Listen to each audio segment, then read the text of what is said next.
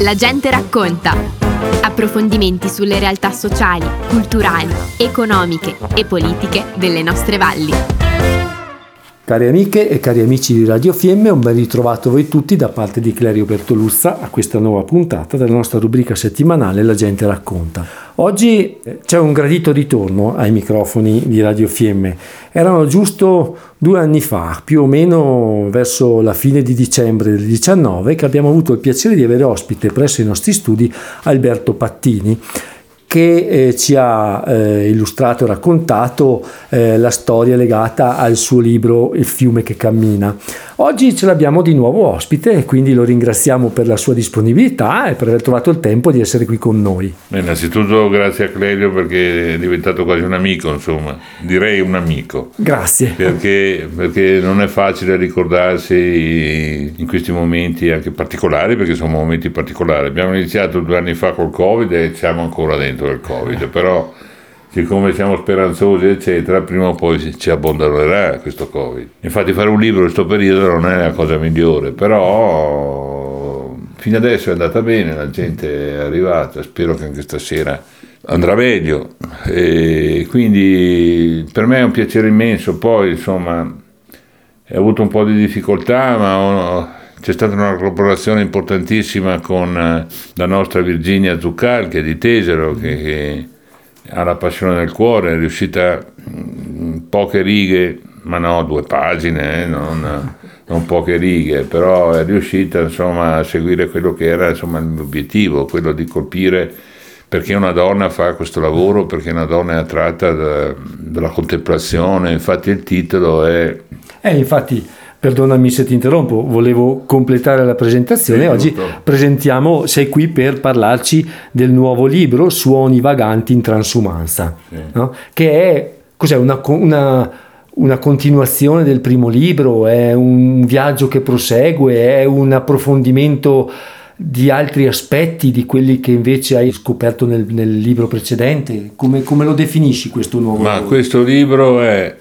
vedere la bellezza del Trentino con la passione degli animali, cioè l'animale che ci conduce alle bellezze del Trentino e ci fa vedere un Trentino con le Dolomiti, quindi la Val di Fiemme è molto rappresentata con le Dolomiti del Latemar, ma anche il Lagorai, ma soprattutto insomma il Catinaccio, il Bufaure, il Pordoi, il Sella, per cui insomma è un viaggio che continua, questa volta con 51 pastori che hanno collaborato, perché penso che nessuno mai abbia fatto un lavoro così ampio. E quindi la pastorizia rappresenta il custode del territorio, visto con le sue bellezze.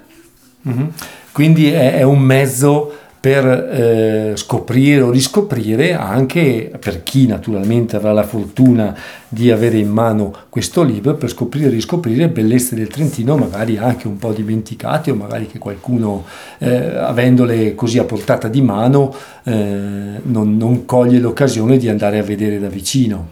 Sicuramente insomma la montagna, con gli animali che ci sono da 7-8 mila anni fa, rappresenta l'unicum, rappresenta la vita rurale, infatti ho scritto un pezzo che si chiama Dove suonano i campanelli il tempo si è fermato, perché effettivamente il tempo si è fermato a 6.000-7.000 anni fa, quando l'uomo per la prima volta ha iniziato a fare l'agricoltore, a seguire la pastorizia, abbandonando in parte insomma quello che era la cacciagione. Ma suoni vaganti in transumanza, come si fa a descrivere dei suoni a parole? Cosa c'è dietro a questo titolo? Suoni vaganti è praticamente il silenzio che si ottiene, si gusta, si contempla in montagna, e con diciamo questi campanelli che suonano, questi belati di sottofondo. Cioè è un suono integrato, cioè la capacità di chi va in montagna è quella di saper ascoltare il silenzio. Il silenzio è fatto di 1000 sfaccettature, però in questo caso io, ma penso anche tanti, ottengono felicità, serenità, tranquillità e pace. Io rinasco quando vado in questi ambienti, perché sono ambienti storici, ambienti che hanno vissuto l'uomo assieme all'animale, e questo deve continuare, perché lo insegna la Svizzera, lo insegna il Tirolo, lo insegna tutta l'Alta Savoia, dove insomma la pastorizia è parte integrante di un territorio. Da quanti anni segui questo mondo? Quello in particolare legato alla pastorizia e, come in questi due casi, di questi due libri, alla transumanza. Da quando mi sono innamorato, cioè nel senso da quanto sono stato colpito da un fulmine che avevo visto questi giovani ragazzi, tanti come Virginia, di questa età, che fanno questo duro lavoro, perché è un lavoro di sacrifici, anche se qualche volta insomma trasgrediscono e fanno la loro festa, sono ragazzi. e giustamente devono saper vivere quello che è la modernità, sì. Però con un piede sempre nella tradizione, con un piede in cui vivono serenamente. Quello che provo io è che, nonostante ci sia durezza del lavoro, difficoltà, per una donna ancora di più, e vivono con il cuore denso di emozioni. Ecco, hai introdotto Virginia Zucal. Virginia Zucal è qui con noi. Ciao Virginia. Ciao a tutti. Con Virginia ci siamo visti personalmente durante l'estate, sono stato a trovarla sulla Pala di Santa a parlare un po' appunto della vita che stava conducendo e di come questo che lei chiama stile di vita nel libro si concilia con l'essere giovani oggi, con le aspettative, con quello che un giovane al giorno d'oggi si vede davanti, no? E lei mi ha spiegato un po' qual era questo sentimento. E anche in questo libro, Virginia, tu hai scritto hai descritto i tuoi sentimenti, praticamente quello che prova una ragazza a vivere in questo ambiente, e dici: c'è chi crede che questo lavoro non abbia futuro. Certo, è andare controcorrente continuo, fare quello che mai nessuno vedrebbe come stile di vita. Ci chiamano selvaggi, indomabili, aggettivi che appartengono alla natura, ma a noi va bene così. Noi siamo poi parte di essa. Quindi tu sei orgogliosa di quello che stai facendo, lo fai perché ci credi. Sì, certo, ovviamente, perché se non ci credessi probabilmente non lo farei, non porterei avanti questa passione, questa vita. E appunto ho voluto specificare il fatto che alcuni non credono in noi giovani, non credo che noi possiamo portare avanti questo lavoro, perché probabilmente con l'andare avanti del mondo va sempre un po' più a sparire questa passione. Invece secondo me, anche per come la vedo io, è un lavoro che può continuare tranquillamente, perché, come dice Alberto, ci sono tantissimi giovani che ancora adesso fanno questo lavoro. Chi lo fa tutto l'anno, a differenza mia che magari per ora, visto che continuo a studiare, lo faccio solo l'estate o comunque nel mio tempo libero. E appunto per questo, secondo me, anche se c'è chi non ci crede perché magari è distante da questa realtà, tranquillamente invece può continuare. Ci sono tantissimi giovani che amano fare questo e amano stare con gli animali e a contatto con la natura. Infatti questo volevo chiedere ad Alberto. Sfogliando il libro e vedendo le fotografie, sono tutti ragazzi giovani, o la maggior parte sono ragazzi. Cos'è? Ti sei messo d'accordo, hai detto: dai ragazzi, mettetevi, vestitevi da pastori, facciamo due foto così facciamo contenta la gente? Ma non credo che sia proprio così. No, stanno sempre, ogni anno che passa aumentano anche di numero, sta diventando anche abbastanza redditizio, insomma, per il lavoro, perché ovviamente se non ci fosse mercato sarebbe drammatico, ci sarebbe selezione da solo. Ci sono sì anche personaggi storici come il Ruggero Divan, sì, il grande Baio, Scott, rappresentati nel libro, e altri. Comunque la Val di Fiemme è molto rappresentata questa volta, perché effettivamente mi sono reso conto con mano che esiste una realtà molto diffusa, e per fortuna che esiste, perché poi ne va anche di orgoglio per il consorzio del Caseficio, che riesce anche a vendere, insomma, parecchio, e quindi è un'economia fiorente, almeno qui in Val di Fiemme, Val di Fassa, che vale la pena di valorizzarla per quello che è. Il mio obiettivo è quello di valorizzare questo mondo, che è un mondo, insomma, che non ha voce, perché quasi tutti i pastori sono molto timidi. Beh, non infatti, è il caso di Virginia, esatto, ma infatti era proprio questo, sono che molto timidi, chiusi in se stessi, comunque con me si sono aperti, insomma, perché sono un attimo diffidenti, però alla fine, insomma, no, probabilmente hanno visto che tu vivi la loro stessa passione, evidentemente, perché altrimenti non ti avrebbero neanche accettato. Cioè, questo è stato l'empatia che si è venuta a creare, probabilmente, perché immagino, quello che mi chiedevo era proprio questo, cioè vedi questi ragazzi sorridenti, no? E contenti di fare quello che stanno facendo. E quello che mi chiedevo era come mai hai scelto Virginia come, diciamo, rappresentante un po' di questo mondo, di quello che dal punto di vista del sentimento, insomma. Poi c'è, certo, Virginia, se posso dirlo, perché leggevo i suoi post su Facebook e vedevo quello che riusciva a trasmettere con le parole. Ecco. Per cui è stato un caso quest'estate che ci siamo incontrati su al feudo, no, era all'Aniel.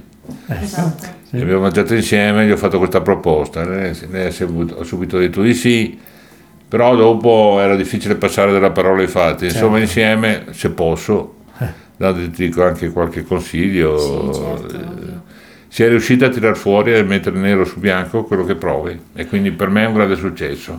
E per te Virginia, com'è stata questa esperienza? È stato sicuramente un onore essere comunque scelta, possiamo dire, per aiutare Alberto, e aver avuto questa possibilità, appunto, di esprimere quello che è il mio sentimento verso questa passione. È stato difficile, in effetti, perché più che altro, non ritenendomi una scrittrice professionista, avevo paura di non scrivere bene, più invece di dare più importanza a quello che potevo trasmettere invece con le parole.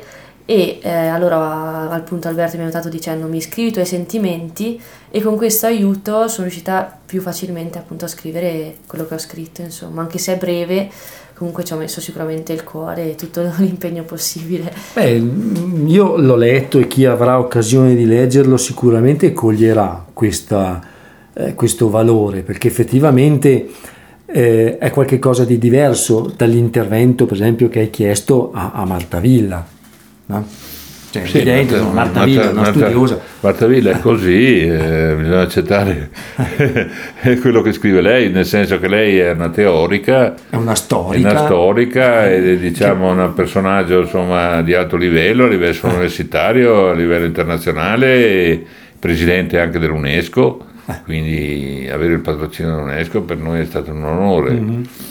Effettivamente da lustro, vuol dire, insomma, che non è un libretto, insomma, così. No, beh, effettivamente lo scritto di Marta Villa è anche molto interessante, se magari anche in qualche passaggio un pochino, come dire, tecnico, però è anche, insomma, ci sono delle spiegazioni molto interessanti. Dopo, quello che ci terrei a tenere, se possibile, è quello che possiede la Val di Fiemme. La Val di Fiemme possiede un giacimento ed è una scrittura popolare dei pastori sul Monte Cornon, che è proprio qui sopra, al quale è dedicato un capitoletto, e che sono 47.000 scritte che sono state censite una per una su questi pastori che nei secoli sono andati su quel monte durante l'estate, eccetera eccetera, ma soprattutto quando hanno fatto gli scavi alla profondità di 1 metro e hanno trovato dei resti carboniosi, hanno fatto l'analisi del carbonio 14 e risulta che è dell'età del rame, quindi vuol dire 6-7.000 anni prima di Cristo, e quindi siamo proprio nel periodo in cui l'uomo ha cambiato la propria civiltà da cacciatore a pastore, e quindi avere la Val di Fiemme che ha questa capacità di memoria così importante dovrebbe rilanciare, che forse dovrebbe essere valorizzata un pochino. Hanno fatto un percorso, hanno fatto un percorso che da Tesero, da Panchià si sale, si va sul sentiero dell'alpeggio, però sicuramente andrebbe investito di più su questa memoria storica, che non mi risulta esiste analoghi in Europa di una quantità così enorme. c'è persino un certo Gilmozzi di Panchià che si fa fare l'autoritratto. Poi si parla della nota, che la nota era praticamente l'identificazione del gregge, della casa, che ancora qualcuno c'ha sta nota, e anche quella andrebbe studiata, approfondita in maniera più seria. E comunque la Val di Fiemme ha anche questo tipo di ricordo, di memoria, che sicuramente qualcuno dovrebbe pensarci a valorizzarla ancora di più. Evidentemente si è trasmessa di generazione in generazione, anche come ha scritto anche Virginia, il nonno le ha passato questa passione, la nonna l'ha incoraggiata ad andare avanti, le sue sorelle che sono, sua sorella che è anche pastora, la mamma anche, quindi insomma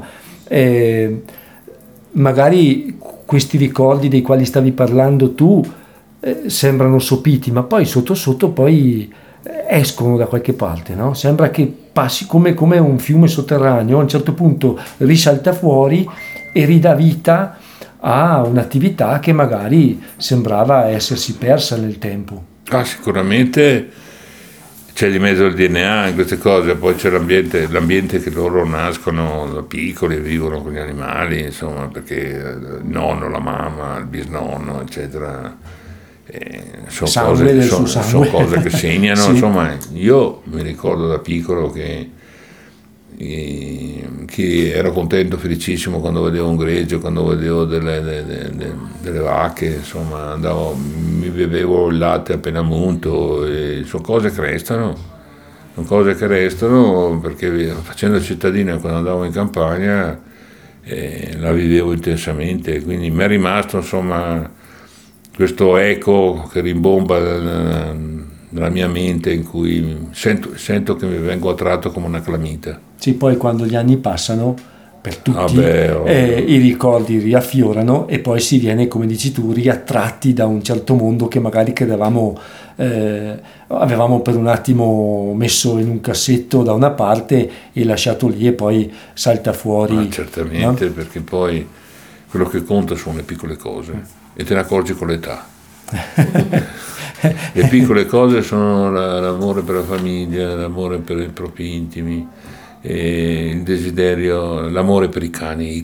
Poi io sono affascinato dai cani, perché i cani vorrei chiedere proprio a Virginia, che ha dedicato alcune righe appassionate al suo cane, ma non soltanto, perché lei parla in quello che scrive del momento in cui si sente avvicinare il rombo del tuono e del temporale, e poi sembra proprio quasi di vederla questa cosa, no? E poi comincia a sentire le gocce che picchiano sull'ombrello. Insomma, queste sono le cose di cui parlava adesso Alberto, cioè queste cose che normalmente danno fastidio, ma in certi contesti si possono anche apprezzare guardandole col giusto occhio. Sì, certo, come ha detto anche Alberto all'inizio dell'intervista, il bello della montagna appunto è il silenzio, quindi io quando racconto appunto nel testo, che appunto chi avrà il piacere di leggerlo vedrà, racconto un po' gli attimi che possono succedere nelle varie giornate, quindi appunto parlo di attimi, di piccole cose, come può essere un temporale che può mettere paura, ma allo stesso tempo in quella situazione, visto che io comunque, per dire, quest'estate ero circondata dagli animali eccetera, potevo avere quel timore, ma allo stesso tempo ero affascinata da quello che avevo davanti, o anche un semplice tramonto, un'alba, possono essere piccole cose che in certi contesti invece possono segnarti e comunque affascinarti, ecco. Anche perché poi scrivi che in certi momenti nei quali appunto puoi avere del timore, ti guardi in giro e vedi gli animali tranquilli, allora esatto. A quel punto gli dici, se non si agitano loro, esatto, perché devo preoccuparmi io, perché gli animali hanno un senso molto più sviluppato, esatto, del pericolo, no? E invece quello era come il tuo calmante. Sì, esatto, poi come ho scritto, una figura fondamentale che aveva accennato anche Alberto, per noi pastori, non credo solo per me, ma ho parlato a nome un po' di tutti, credo, appunto la figura del cane. Il cane, a parte essere indispensabile proprio dal punto di vista lavorativo e collaborativo col pastore, perché in effetti col cane si fa poco, certo. anche in quei momenti vedere il cane che magari è tranquillo sotto il temporale, magari anche proprio sotto il temporale, anche non sta neanche sotto l'ombrello, dici ok, se lui è tranquillo io sono qua con, magari per qualcuno può essere un semplice animale, ma è il tuo cane, tu ti fidi di lui, per cui sei tranquillo anche te in quel momento. Lui, per dire, a me è capitato ancora di essere in mezzo alla nebbia, mm-hmm. Devo ammettere di essermi affidata all'istinto del cane che mi riportava alla macchina, perché per esempio su dove ero quest'estate in Pala di Santa era quasi, non c'erano sentieri, la montagna abbastanza selvaggia, per cui il cane è veramente una figura indispensabile, fondamentale per quanto riguarda il nostro lavoro e anche comunque dal punto di vista affettivo, dopo si crea un legame che è unico e indissolubile. Ecco, esatto.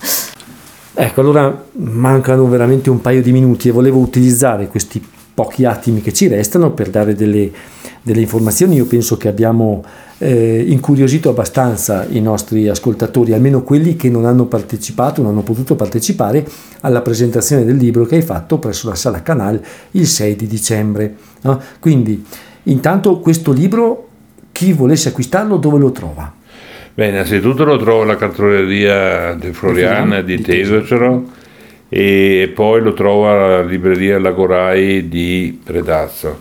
Evidente, può fare riferimento anche a qualche contatto Facebook tuo, sì, se dovessi avere qualche difficoltà? Eventualmente, se praticamente vuole che lo spediamo a casa, sono €2 di spesa a disposizione, un plico postale e facciamo anche questo, insomma, piuttosto che uno resti senza. No, ti dirò che guardandolo io sto già pensando di utilizzarlo per fare qualche regalo natalizio, quindi perché è veramente qualche cosa di prezioso. E so che hai fatto anche, oltre a questa di Tesero del lunedì 6, hai fatto altre presentazioni e ne farai poi altre. Sì, abbiamo fatto Trento, abbiamo fatto Candonazzo, abbiamo fatto la Val dei Mochini, e oggi nel prossimo futuro abbiamo deciso anche di fare a Bedollo, sull'altopiano di Pinecchi. Anche lì c'è una bella realtà, insomma. È una incuriosità che io volevo, proprio in chiusura, se si riesce a essere telegrafico, e magari anche solo una curiosità che non ha senso, però hai presentato il libro anche a Egna, no? In Alto Adige. In Alto Adige la transumanza non è permessa, non è praticata, non è permessa. Perché hai fatto questa scelta? È stata una scelta voluta, pensata? Che riscontro hai avuto? È stata una scelta, diciamo, dovuta anche dal fatto che Peter Daldos, che ha fatto un bellissimo in tedesco, ha fatto un bellissimo documentario che è stato trasmesso dalla Rai del Tirol, e con cui io ho partecipato, e mi aveva chiesto di intervenire, infatti sono intervistato anche, e sempre in tedesco, cioè io parlavo italiano, poi hanno fatto la traduzione, e quindi è partita da lì. Poi ho conosciuto sto vice sindaco Giorgio Nones, che è appassionato anche lui, che è originario del Trentino, cognome, certo, della Decembra, mi sembra, sì. Oppure anche di qua, perché qui c'è Nones, esatto, sono un po' dappertutto. E è appassionato. Poi siamo passati da Egna l'anno scorso con gli animali del Froner, di cui c'erano anche quelli della Chiara Treter e della Virginia, perché per l'inverno le hanno affidate a loro, e ho fatto delle bellissime fotografie scendendo da Trodena, e quindi è stata un'occasione. Bene, siamo arrivati alla conclusione. Allora, io ringrazio Virginia Zucal. Grazie a voi. Ringrazio naturalmente Alberto Pattini. E io ringrazio soprattutto Claudio Bertolussa, perché riesce a metterci a proprio agio, e diventa una conversazione veramente piacevole. Bene, questo mi fa piacere. A me non rimane altro che ringraziare voi tutti che siete stati all'ascolto. Mi permetto veramente di suggerirvi di prendere in considerazione questo libro di Alberto Pattini, Suoni vaganti in transumanza, come un qualche cosa da regalare, perché effettivamente è molto curato esteticamente, ha delle bellissime immagini e poi, come dicevo prima, ha anche dei bellissimi scritti sui quali riflettere. Quindi vi ringrazio per l'ascolto, vi auguro una buona settimana e a Dio piacendo alla prossima puntata. Abbiamo trasmesso La gente racconta. Approfondimenti sulle realtà sociali, culturali, economiche e politiche delle nostre valli.